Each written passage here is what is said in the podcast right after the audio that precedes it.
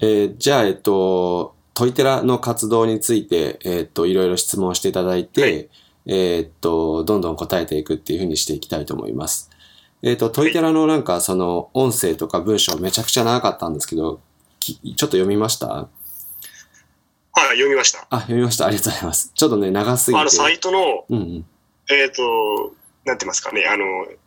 目的っていうか、まあ、トイテラの目的について、うんうん。まあ、いろいろこう書いてらっしゃったと思うんですけど、うんまあ、あの、今まで、あの、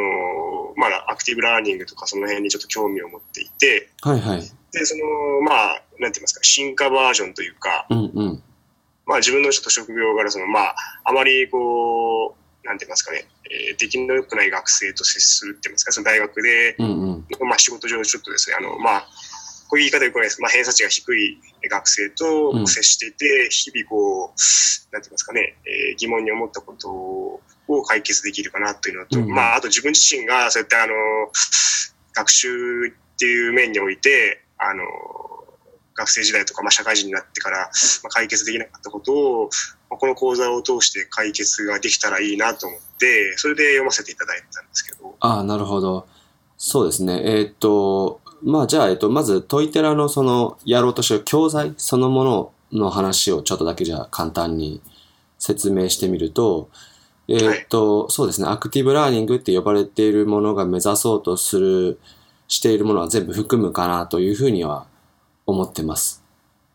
で、最近僕らがやってることをですね、なんかど、なんだろう、その、いわゆる学会とか教育学の世界で、なんて呼ぶのかななんていうのをちょっと調べてたんですけど、学習理論っていう言葉を使ったんですけど、これ自体は心理学の世界だったりとか、まあ僕自体はあのちょっと人工知能の方が専門だったんで、人工知能の方で学習理論って言うんですけど、普通に。そういう学習のメカニズムをモデル化して、どんな風に学習させるかとか。なんですけど、なんか、いろいろこう、見てったら、教育学っていうぐらいの広さでき、どうも、のことをやってるっぽいんですね。教育学。で、だから、えっ、と、ちゃんと教育の目的がはっきりあって、で、そのためにどういう方針があって、で、どういうアプローチの仕方をするかみたいなことが、うんまあ、ある程度決まってるっていうのがありますかね。で、だから、えっと、アクティブラーニングっていうのはなんかその教育学っていうのを、までは含んでないのかなと僕は思ってるんですよ。方法論の話をしてて。なるほど。で、教育学としてちょっと問いがやってることを簡単にこう紹介すると、そのまあもう大目的は、はいえーっと、まあこれからの時代に必要な学問、あの学ぶっていうのは何な何なのかっていうことをまあ問うてると、一つは。うんで、まあほとんどの方がその理解しているようにですよ。えーっと、まあ今までは一部の人がエリートだったらいいわけですよね。なんか、うんと、すごいよくできる人がいて、あとの他の人はみんな、その人が考えた正しい方法を、まあ、忠実に実行できればいいみたいな。結構そういうパターンが多いと思うんですけども、だから今までだったら、良い受験の、なんか対策の仕方みたいなのがあって、その受験対策、誰かが考えますよね。で、その考えた対策をいかにうまくできるかっていうことがすごい重要で、で、じゃあ、受験対策そのものの方法を考えたりする人は、まあ、ごく一握りでいいみたいな。たまにいますよね、学生でも、その、ちゃんと受験勉強戦略そのものを考え出して、うん。みたいな。で。で、そういう人は一部でいいって感じだったんですけど、今後は逆にそっちがもうほとんどみんなそうっていうんですかね。自分でどんな風に学んだらいいか考えたりとか、どど自分はどういう風に学んだ時よく学ぶかとか、どういう傾向があるかとかを自分でこう分析しながら、自分自身でこう学ぶ力自体を上げていくとか、で、その時に、やっぱりその、学ぶっていうのは実は、えっ、と、個人的なものなんですよ。すごく個人的なもの。つまり、うん、なんか一律には起こらないんですよ。タイミングが絶対違うんですよ、みんな。同じ話を聞いても、その時に気づいて得るものはもう個人個人違うんですよね。すごい多様性があって、タイミングも違うから、だから、その、こう、教育学として目指さなきゃいけないのは、個人個人の学びで、個人が自分で自己評価をして、前に前進するために努力することを手伝うだけ。だからもう、極端な話、成績評価とかもやらなくていいぐらいには思ってるんですけど、あでも本人が自分で自分のために前進してるかどうかを確認するっていう方が大事じゃないですか。先生が試験して合格するために勉強しているよりは、たとえその合格点にたどり着いてなくても、本人なりに前に進むためのいろんな試行錯誤をして、で、今回は別にいわゆる基準には到達しなかったけども、でもそのおかげで、その学ぶ力そのものは上がったから、次は基準以上に行くかもしれないっていうことでやっていくとか、うん。まあなので、僕大学の授業を受け持ってるんですけど、あの、成績評価しないんですよ。自己評価なんですよ。あで、なんとなく僕も最後出してもらったやつ見て、あまりにもその自己評価とかその乖離って言って違ってると、ちょっと違うね、みたいな感じで聞くぐらいにして、もうね、基本的に自己評価、自分のために勉強するっていうもうスタンスを貫いてるので、そうですね。まあそういうのがまあ目指してるところって感じですかね。うん。だからそのちょっと,、えっと話を戻すとそのアクティブラーニングっていうのはもう当然その含むと。でもっとそれ以上にそのなんだろうアクティブラーニング多分僕の予想だとあんまり成功しないと思ってるんですね。うん。ななぜかっていうとやっぱり自主的に勉強するより決められた到達地点がはっきりあった場合は正しいやり方繰り返した方が生きやすいんですよね。そうですね。だから生徒たちも結局困難してもなんかどうせ成績悪くされるしとか効率悪いしとうかん。言い出してやらないとかで先生たちもそういう着地点ですかね。ゴールがあって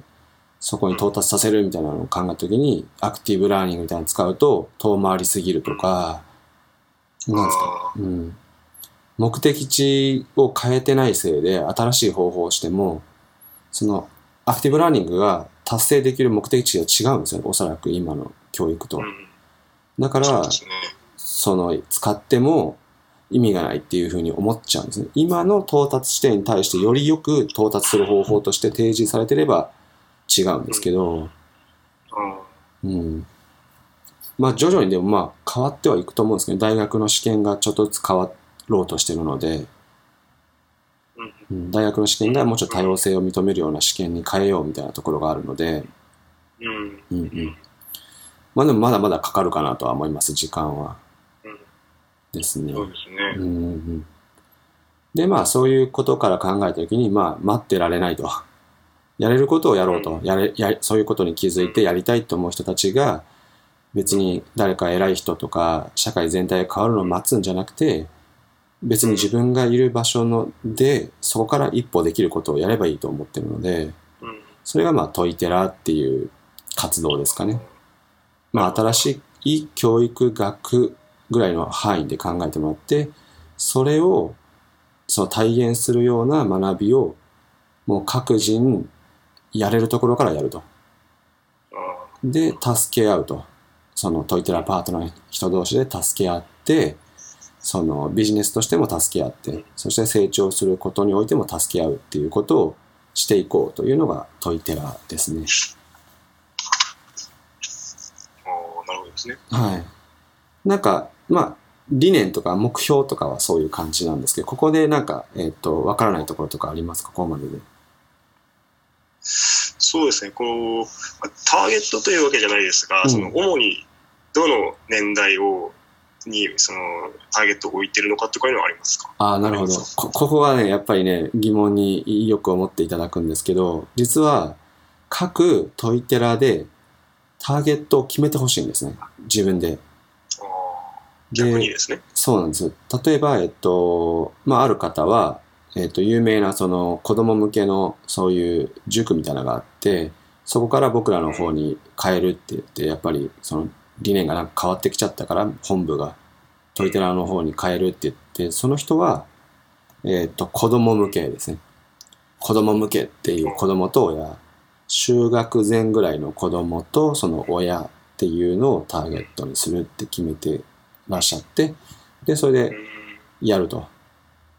で、それに対して僕たちの教材はないんですけども、えっ、と、僕らの教材とかを参考に自分で教材を作って提供する。そのうちまあ僕たちも用意できそうだったらしていきますけども、自分たちでやって、教材作っていいんですよ。全然作ってるんですね、皆さん。僕らのとこの教材からこう、いくつかワーク取り出して、この流れがすごい参考になるから、この講座の流れを使おうみたいな。で、そこに違うものをはめてみて、テストしてとかいう人も結構います。あだから理念だけ共有して、で、えっ、と、やっていきながら、で、この理念に、いや、なんか抵触するかなとか心配になったら、相談してもらうと。いう感じですかね。あ、今、聞こえました？僕の話は。ちょっとあの、えっ、と、30秒ぐらい途切れてたので、OK です。もう一回話しますね。えっと、まず教材は、えっと、もう僕たちが用意したものを絶対使えというわけではないということですね。ああ、なるほど。アレンジしてもらって構わないですし、複数の教材を組み合わせて別の形にしても OK です。で、さらには独自教材を開発してもらっても OK です。うん、で、その時に僕たちの教材のなんか例えば流れを見て、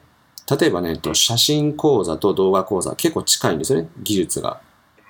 だから写真と動画ってかなりそのプロセスが似てるんですよ、講座そのものの。で、それみたいな感じで、えっと似てるものがあったらそのプロセスを使ってちょっとアレンジしていくとかいう使い方も OK です。うん、で、えっと一番僕らが大事にしているのは学習者トイテラのその教材をちゃんとやることではなくて学習者が一番大事ですからその人たちのために教材は変わるべきであれば変わるべきだと思っているので変えていいとう。ん、で、各、えートイテラで変えていくと。ただその時に、ティーチングって言って、無理やりこれが正解だ教え込むみたいなところが出てきたりすると思うんですね。でもそれは、ファシリテーション講座とか受講したら、なんか悩むんですよ。うんって言って、これいいかな、このままでって。そしたら、相談してもらって、こうしましたらどうですか、したらどうですかとか、逆にあの、ラーニングって言って、学ばせよう学ばせようすぎて、なんか、もうちょっと別に 答えを与えちゃって構わないものに対してもう無理やりこう、自分で取り、取りに行かせるみたいな、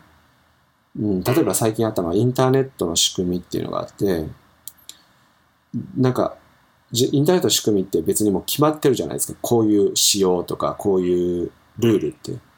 そのルールを、なんていうんですかね、説明しちゃいけないと思って、で、ルールを 調べる時間めちゃ作って、それよりは、それこそ、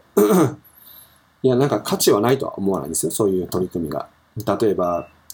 ニュートンみたいに万有引力の法則を発見するまでを短時間に体験するとかは結構いいと思うんですけども、でもある程度公式が分かってるなら、実はニュートンさんって人がこういうものをいろんなことして見つけましたと。これが本当に正しいかどうか今から確かめてみましょうっていうやり方でも構わないわけですよね。で、そういうやり方でも構わなかったりするんで、なんかそのティーチングしないでおこうすぎても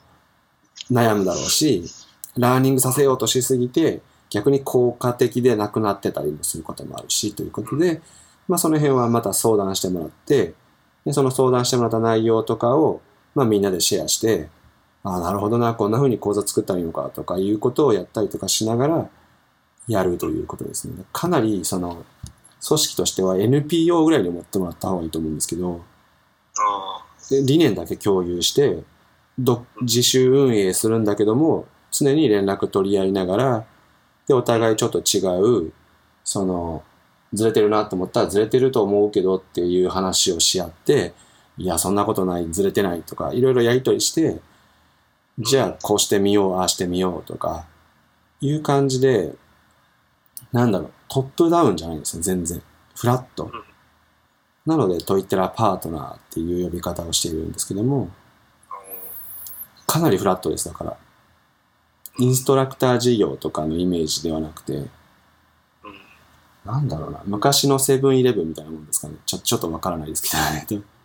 昔セブンイレブンってだけ出すけど、あとはもう自由にやっていいよっていう。そうですね、結構昔のセブンイレブンって、あの、全然店によってラインナップ違ったんですよね。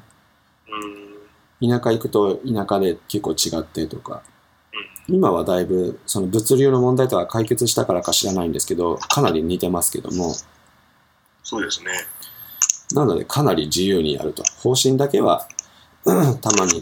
セルフチェックしたり、みんなでチェックし合ったりとかしながらやっていくという具合ですね。うんうん。もうちょっとじゃあ質問をしていただいて、何かありますか？はい。他、ここまでは、えっと、大体、トイテラそのものの方針とか、その方針に基づいて、どういうふうな、こう、関係性があるか。トイラボとトイテラパートナーの関係性の話だったんですけども、あそう実際に、えっ、と、自分自身がこう、講座を使わせていただいて、例えばですけど、まあ、ウェブサイト一つ、あの作る、まあ、例えばウェブサイトの講座を作るとするじゃないですか。はい。で、まあ、あの、例えばですけど、情報商材、まあ、い俗に言うと情報商材とかで、まあ、こうやったら、その、儲かるよっていう、そういったそのし仕組みを、まあ、その、なんて言いますかね、必ず儲かる仕組みであっても、それを体得できる人って1割もいかないと思うんですよね。はいはいはい。要は、なんて言いますかね、ノウハウをバンってあの同じようにあ与えても、まあ、ほぼ、えー、95%の人はあの習得できないと。うんうんそういう情報が、あまあそういう状況がですね、まあ、あの、特にインターネットで何かこうしようという時って、なんか例えばですけど、えー、まあパソコンのその、なんて言いますかね、基本的なその仕仕組みが分かっていないからダメなのかとか、そういうふうな、えっ、と、個人にこうつまずくところがあると思うんですけど、まあそれをこう、一個一個解決していくのをこう自分でやれるようにできる能力を、要はその、えっ、と、亀田さんがおっしゃる、その、なんて言いますかね、学び方を学ぶっていうところで、その、進化があれば、あの、習得率がこう高くなっていくと思うんですけど、そうですね。うんうんうん。まさにそうだと思います。ではい。で、その、もしその、例えばですけど、私は九州なので、まあ、九州でこう展開していくとしてですね、そういったところで、その、なんて言いますかね、障壁になるというか、その、その学びに対する、今まで学校で教えたものと、全く違うスタンスっていうことですよね。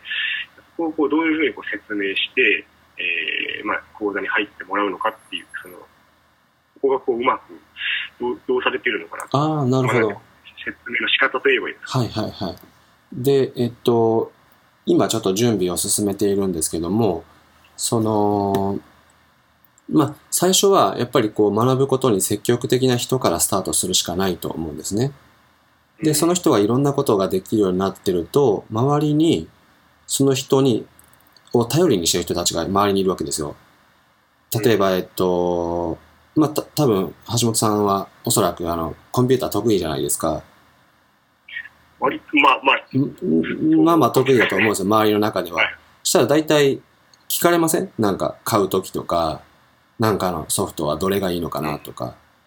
そうですね、聞かれますね。で、そんな感じで最初に、で、その橋本さん自身は自分で情報を取りに行くっていうタイプじゃないですか。うんで、そういうタイプの人、まあ、アーリーアダプターとか、そういうふうに呼んだりするんですけど、こういう人たちをまずはしっかりと集客すると。で、その人たちが、の周りに勝手によ教えてくれるんですよね。こうしたらいいよ、ああしたらいいよ、ここがいいよとかあ。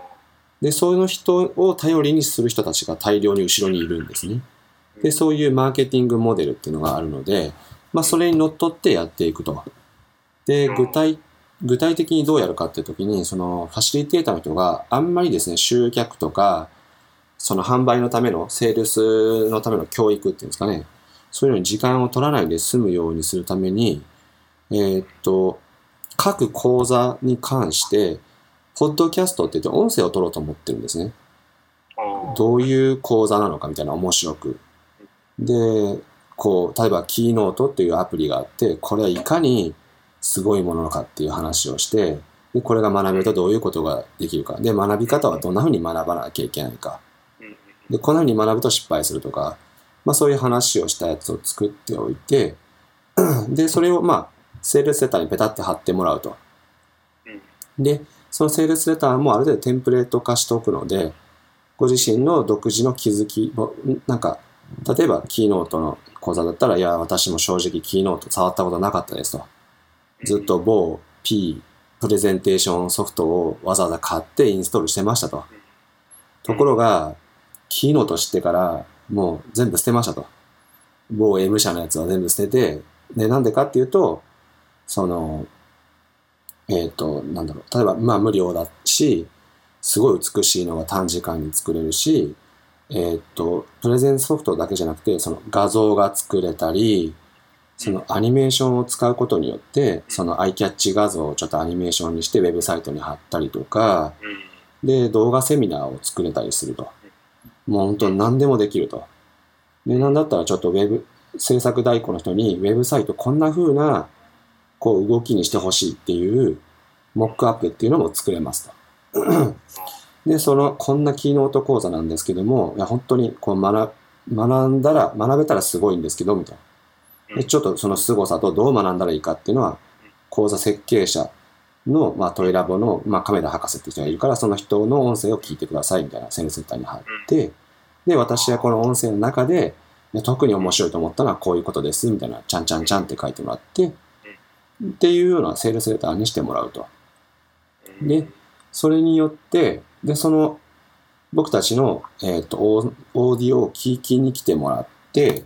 で、ポッドキャストっていう、その、普段スマホにアプリ入れて、普段からいろんなことを聞いて学ぶっていうのがあるよっていう案内して、それ無料なので、それを登録してもらう。トイラボのポッドキャストっていうのを登録してもらうように仕向けていって、そしたら、うん僕たちがいろいろ講座を設計したり、講座の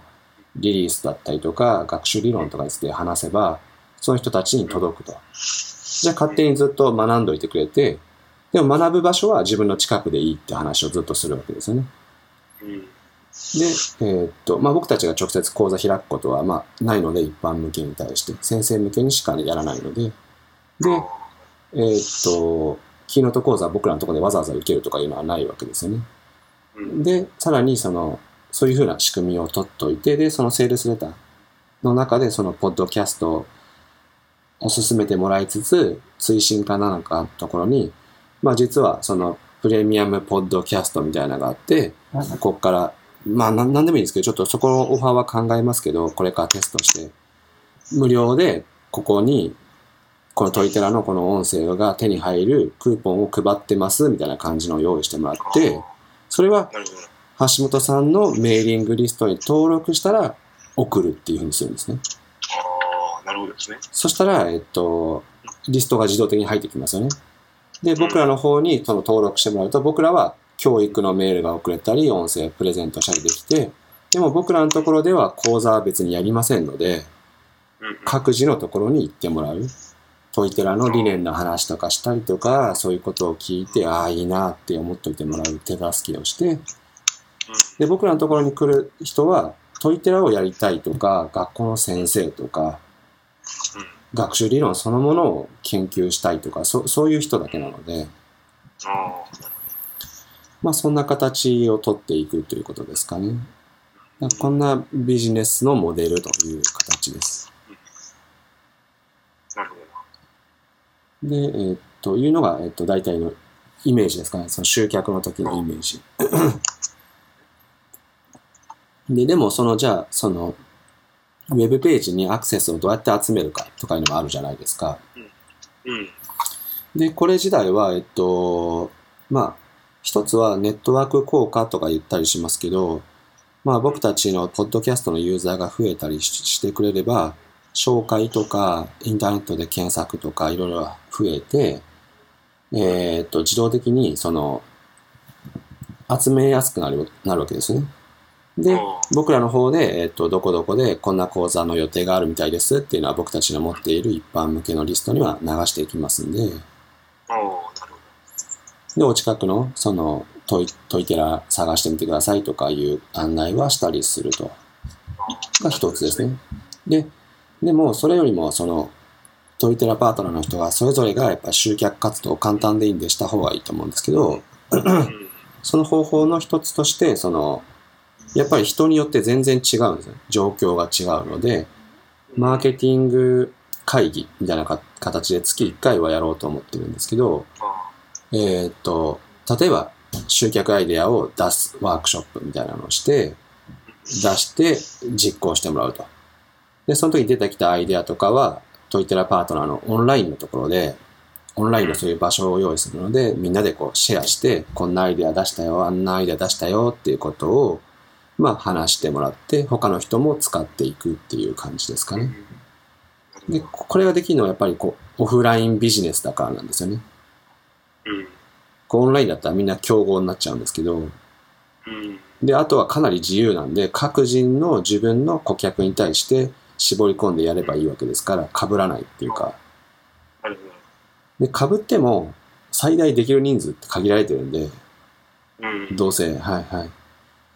なので、そんな競合しないというか、いう感じのモデルですね。はいはい。なるほどな。まあ実際、その、なんていうか、まああの、練習ってわけじゃないんですけど、あの、そのワードプレスとか、その、えっと、ブログとかを使って、まあ、どうやってその、集客していくのかっていうのは、この、まあ、10日ぐらいいろいろかん、まあ、実際オンライン上でちょっと試してみて、まあ、どういうふうにしたら競合しないかなとかいうのを、こう、キーワードを変えてみたりとか、うんうん、まあ、そういうのまあ、自分なりにこう、勉強はしてみて、で、なんて言いますかね、その、多分トイテラの、まあ、理念からすると、まあ、まあ、なんて言いますかね、同じ地域内であってもある程度、競合せずにそれぞれ生き残っていけるっていうか、まあ、まあ、要は飯食っていけるかなっていう感じは、ちょっと自分、まあ、実際ですね、ウェブでいろいろ調べてみて、今後の可能性とかもいろいろ考えてみた上で、まあ、すごくあの魅力的だなと思ったんですよね。そうですね。で、あと、すごい大事なことなんですけど、うんと、その、やっぱり学習者の人に習得、何か習得してもらうってことをしっかりサポートできれば、そのビジネスで一番その儲かるのはリピートなんですよ、リピート。で、新規客ばっかり取らなきゃいけないビジネスは一番大変なんですよね。えー、っと、あれが大変ですよね。だから、えー、っと、結婚相談所？例えば、と、もう結婚しちゃったらおしまいじゃないですか。で、だから逆に一回入会するのはすごい高いですよね。値段が。で、それしとかないとなかなかその、入れ、入るのが大変だから、で、入ったらおしまいっていうのがあるので、で、えー、っと、まあ、リピートっていうのは月額会員とかいうのがリピートになりますけども、まあ、そういう仕組みを取ってたりとか、うん、ななんですけど、例えば、えっと、よくあるそのサプリとかだったら、なんかあの、無料とかしてるじゃないですか、最初は。で、リピートしてくれれば利益が出るから、みたいな、ああいう手が打てるわけで、で、なので、その講座をいくつもやれるっていうのが多分大事かなとは僕は思ってるんですよ、ビジネスの上で。で、一つのことが習得できたら、次のステップに進みたくなって、もっと何かまた学びたいと。でその時に提供するものがないわけですよ。一般的なインストラクタービジネスだと。で、その提供するものを受けたいとも思わない。普通の人は。なんでかったら、例えば、うんと、まあ、極端な話ですよ。その、まあ、なんかなんたらノート術みたいなのがあったら、その専門家としては見るけども、まあ、マーケティングはこの人から学ばない方がいいかなとか思っちゃうじゃないですか。ああ、そうですね。大体そうですもんね。でも、こ、ここで重要なことは、僕たちは学ぶプロセスのプロフェッショナルなんですね。うんうん、で、先生は、例えば、マーケティング学ぶんだったら、フィリップ・コトラーっていう人から学んでみたりとかすると。で、フィリップ・コトラーのすごい難しい本ですけども、まあみんなあそこからですね、具体化した派生みたいなもんですから、それを直接学ぶ、そのプロセスを手伝うと。先生自体はフィリップ・コトラーで、で、その補佐としてファシリテーターがいて、で、ファシリテーターが良い質問とかしてくれるから、あーって気づいた、これ気づいた、あれ気づいたとか、いう感じで、なんだろうな、ココーチみたいな役割として認識してもらうといいのかなと思うんですけど、例えば、えっと、僕だったら、僕もコーチが一応いるんですけど、えーっと、別にビジネスのプロフェッショナルでもないんですよね。うん。でも、ビジネスについて話すんですよ、その人に。まさかその人が解決してくれるとは思ってないんですよ、全然。うん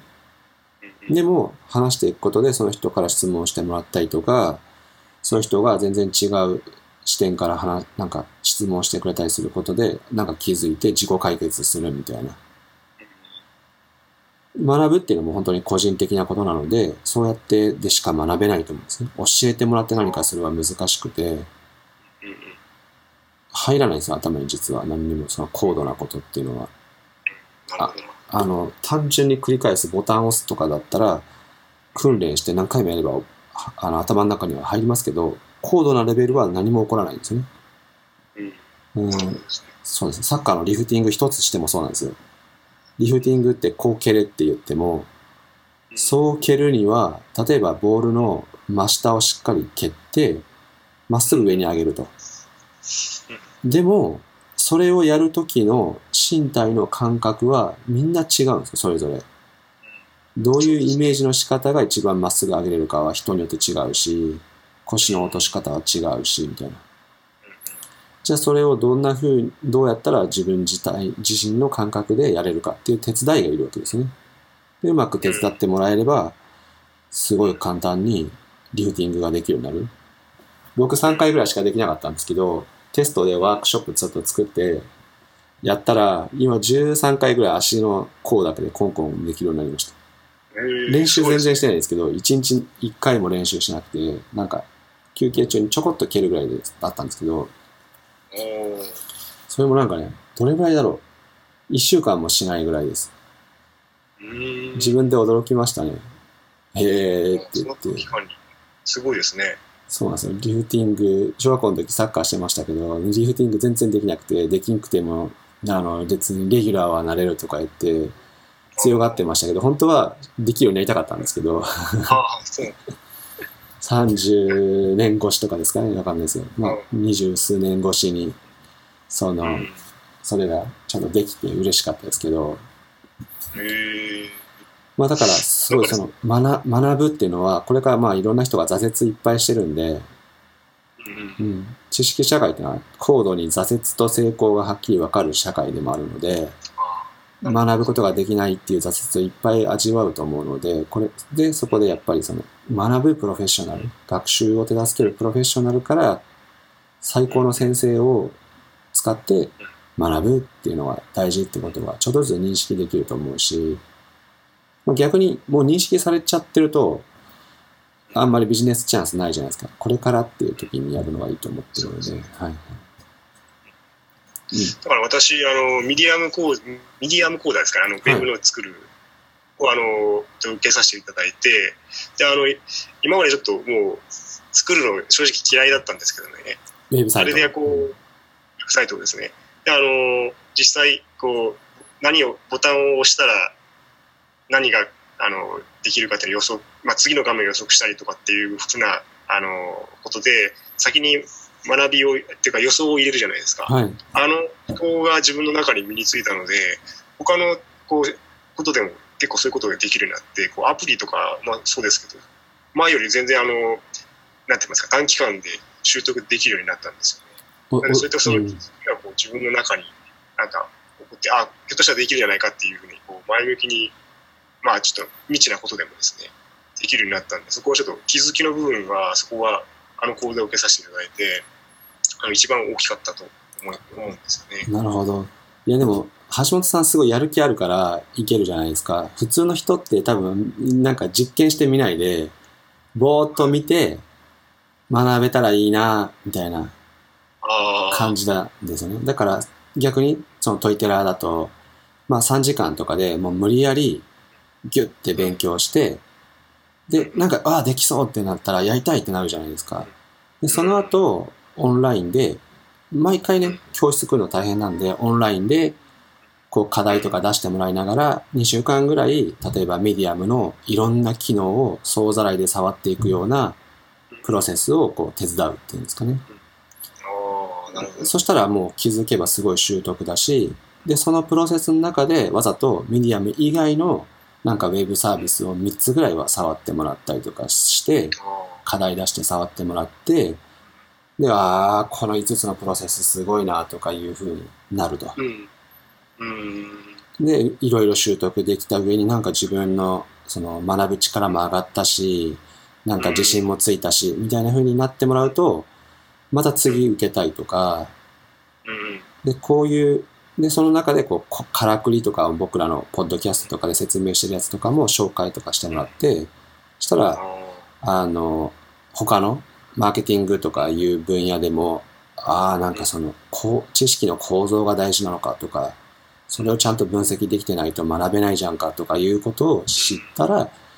ちょっとそっち授業してくれないんですかとか言われるぐらいにしていくっていう。なるほどなるほど。なんか自分自身も嬉しかったんですよね。その、うんすごくこう短期間にて、まあ、楽しみながらこうウェブサイトを触れたので、うんそれを利用してこう、例えばあのなんだっけワードプレスとかですね、ああいうのをちょっとカスタマイズしたりとかしてみて、まあ、自分はそういうのできなかったんですけど、なんかちょっとこうかっこいいページこうやったら作れるかなと思って、ちょっとやってみたら、あ、意外と、なんて言いますかね、こうストレスなくうんうんうんできたの。あ、ちょっと自分自身もそうやって少し、なんて言いますかね、あの変われたからですね、そのなんかこう嬉しさをうんうんこの人に体験してもらいたいなっていうのはあるんですよね。で、今そうやって話してくれたことあるじゃないですか。そういうものをメールマガジンとかに書いたり、その記事に書いたりしてもらうと、それだけでいいと思うんですね。で、結構それがすごい共感を与えると思うんですよ。で、こういうのもその僕たちのトイテラでそのコンサルティングっていうのをまあ月1回2人ぐらいしてもして、で、いろんな話を、例えば一つは思いを聞くみたいなことをして僕がいっぱい質問して、で、それ録音しておきますよね。で、録音したものをそのままその書き起こして、ちょっと文章として読みやすくして出しちゃうとか、そうするとそれだけでやっぱりこう、それ、その一本で売れるっていうわけじゃないんですけど、そういうのも人は読みたいんですよね。買う人から。誰から買うかっていうのはすごく大事で、いや、もう儲かるからこのビジネスに参入しましたとかいう人からは買いたくないわけですよね。うんで今みたいな自分自身のその個人的なストーリーがあって、いや、本当に自信になるっていう、すごい楽しかったとか、そういうことを伝えてもらうっていうんですかね。なるほどうん。なんか自分がこう、あの、社会人になってから3年ぐらいはもう IT が全く触れなくて、はい。で、まあ、本当にあの、大学の時も一番、なんて言いますかね、それ、ゼミとかの中でも全く IT 音痴っていうその、名前を付けられるぐらい、本当に、あの、触れなかった自分が今こう、ウェブサイトがこう作れるまでなったので、うん。そこはちょっと、そのなんて言いますかね、楽しみながらできたっていうところが、すごい自分はこう嬉しかったんですよね。いや、でも、それさらにもうちょっと分析できれば、その、あの、すれば、その、ミミディアムっての講座僕たち使い方一つも教えてないんですね、あれ。ここを押してください、あそこを押してください、ここがこんなことができるボタンですとかは一つもなくて、ああ、そうですね。確かにそうおっしゃるってと。なので、そうなんですよ。だから、あれ面白いですけど、2回3回とか、まあ、一人でやると同じ視点なので、なかなか広がりは少ないんですけど、違うチームでもう一回同じことすると、他の人は全然違うところが気になって、なんかここになんか変なボタンがあるけど、これ何？とか言い出して、じゃあここを押してみようとか言ったら、おお、こんなことできるようになってるとかね。そういう発見をして、みたいな。だから結構ね、同じ講座もう一回再受講とかしてもらった時に、なんかいっぱい発見があったりするんで、再受講っていうリピートもしやすいですし、まあその辺も教育はしなきゃいけないですよ。その再受講っていうのがいかにうん価値があるかみたいな。うん。写真講座3回再受講した人がいて、うちのメンバーで、めちゃくちゃ写真上手くなってびっくりしましたけどね。ああ、写真はでも上手くなりたいですね、自分。うん。そうなんですよ。で、あとは先生側は上手くなります、結構。ああ、先生はファシリテーションしながら自分もちょっと撮ってみるんですねその瞬間にであと思考系って言って考えるような授業とかでも人の話聞きながら自分はどう思うかなとかいうのをこうファシリテーションするためにどんな話してるかなって聞いたりとかしますよね相手がその話し合ってる横とか行ってどんな話してるかなって聞いてるうちに自分もあこう思うああ思うとかいろいろ出てきてで、発表とかしてるうちに、なるほど、みたいな感じで、こう、発見があるって感じですかね。それで学んでいく。うんうんうん。やってる側もこうどんどんどんどんレベルアップしていくですね。そうですね。その、やっぱり参加者の人が話した内容が、僕たちが知らないこととか、僕たちが全然気づいてなかったこととかを発見したりするので、で、ああ、なるほど、そっちの方向から考えたら確かにとか、うんありますね。意思決定講座とかだったら、やっぱり違う業種の人たちが来るので、うん看護師さんとパイロットと学校の先生と SE みたいな、全然違うんですけど、同じ抽象的なことから具体的なことをこういろいろ出してもらう中で、よりよく分かったりとか、うん。ですね。そういうことができるという、その本当にパラダイムが違うんですけども、なビジネス面に関しては、だから集客は今みたいな形で、えっと各人が、えっとマーケティングプランを考えることをお手伝いすることと、まあ、全体の仕組みとしては、オーディオとか、まあ、レポートとかもちょこちょこ作っていくんです、そういうのを配ってもらえる仕組みを作ってやると。で、僕らのリストに入っちゃったりすることも全然あるんですけど、僕たちは、その入ったリストは単純にここでこういう講座ありますよっていう案内をするだけなので、僕たちがその一方的にお客さんを取るってのはないし、オンラインで何か学べるとちょっと思ってないんですよ、僕たちは。あもう無理と。よほどの進化した人だけ、学習ファシリテーターぐらいですね。ーオンラインで僕たちの教材から何か学べるのはそれぐらいしかいないっていうので、一般にはまあ販売しないので、それで、えっと、競合になることはなくて、僕たち自身が。オンラインの教材が競合になるわけなくて、ファシリテーターの人が、えっと、ワークショップはあくまでも最初の入り口。何かを習得するために短期間に学び方を学ぶということに集中してもらって、で、その後に習得するにはやっぱ繰り返しと課題をいくつもやってみるのが大事なんで、それはオンラインで継続学習をちょっとしてもらうというモデルでいくということですね。はい。で、うんうん。大体そういうモデルですね。で、収益プランはそのバックエンドとかで全然起こるし、でいくつも講座があるから、えーっと、新しい講座を既存客の人にオファーするっていう形ですかね。うん。うんうん。だから多分、あれができ、こ例えばミディアムできるようになったら今度は文章がとか、あコンセプトがとかそういうことになってくるので、じゃあそれやりませんかって言えば、すごくすんなり来るし、とうんいう形ですかね。うんうんうん。そうです。で、文章が出てきたら、マーケティングとかね、そう、戦略とかいう話になってきて、じゃあそれやりましょうとかいう形でどんどん進んでいくと。なるほど。でも次を学びたくなる、こう、なんか楽しそうな講座ですね、こう、見てるそうですね。学ぶっていうのはもう終わらないので、本当に。と。うん。次々いろんなものが。で、その時に、良い知識はもう世の中にゴロゴロ転がってるんですね。本とか、もう2、30年前の本でも本当に素晴らしいものとかがあるんですけど、学べるようになってない。旧来の本とか、本の延長が、えーっと、オンラインになってるだけなんですね。あ本読んで何でもみんな学べるようになったらすごいじゃないですか。だいぶ良くなりましたよ。昔に比べれば情報として知れるということができたんですけどね、学べるっていうことに関しては、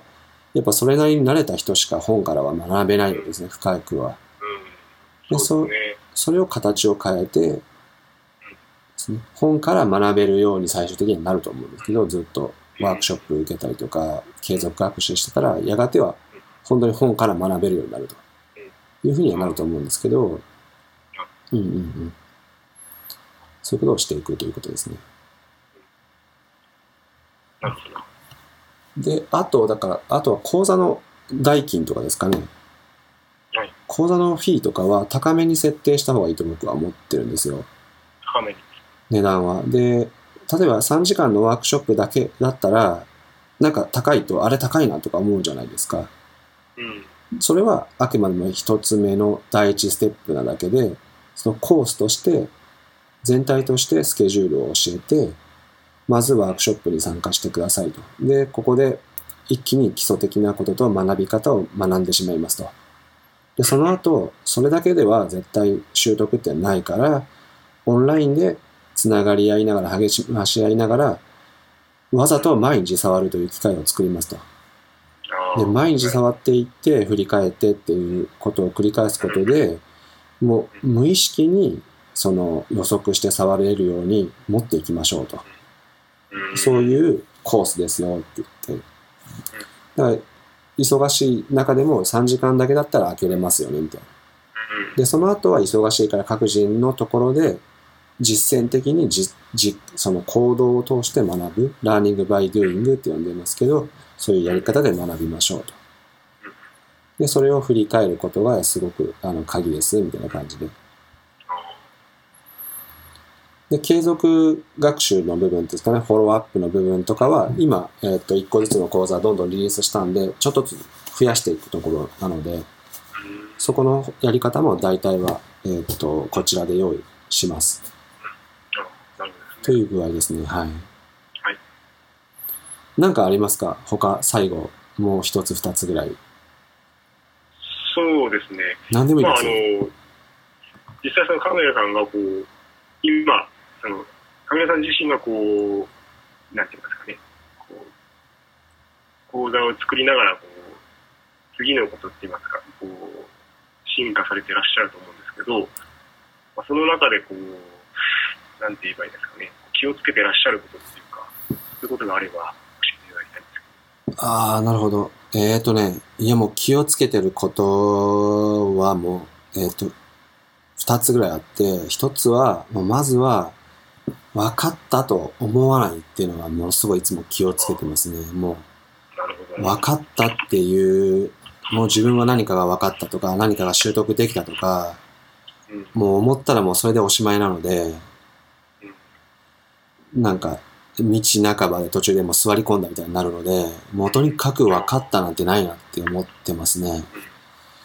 うーんと、つまりは例えば学習理論、ある程度体系化はできたけど、これで全てが説明できるなんていうのはありえないっていつも思うようにしてて、常にもっと分かりやすくとか、もっとその応用しやすくとか、うん。だったりとか、あと最近だとやっと僕もマネジメントっていうのはちょっと分かりかけてきただけなんですけど、でもなんか全然分かってないっていうふうにやっぱり分かってるってちょっと思ってる自分とかに気づいた時に、うわ、首を振って、いやいやいやいやと。分かってない分かってないと。で、そのリーダーシップの体系みたいなやつも、まあある程度いろんなその過去の2、30年ぐらい前の文献とかから一通りさらって、なんとなく定義したつもりだったんですけど、まあ、マーケティングにおいてなんですけど、それは、えっ、と、マーケティングとはリーダーシップであるっていう言い方を、そのピーター・ドラッカーがしてて、で、J. エイブラムって人もしてるんですけど、そういう観点からリーダーシップっていうのを問えただけで、リーダーシップは全然分かってないし、全然できてないしとかいうのは、もうショックなぐらいできてないなって思ったりとかしてるんで、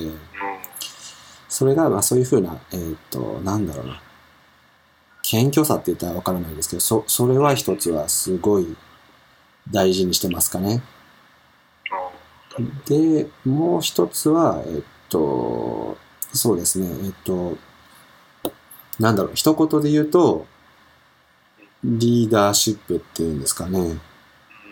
について常に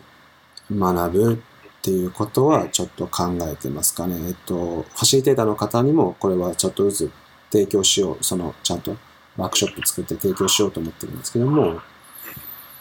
うん、なんかその、すごい基本的なことっていうんですかね。あーんと、例えば、なんだろ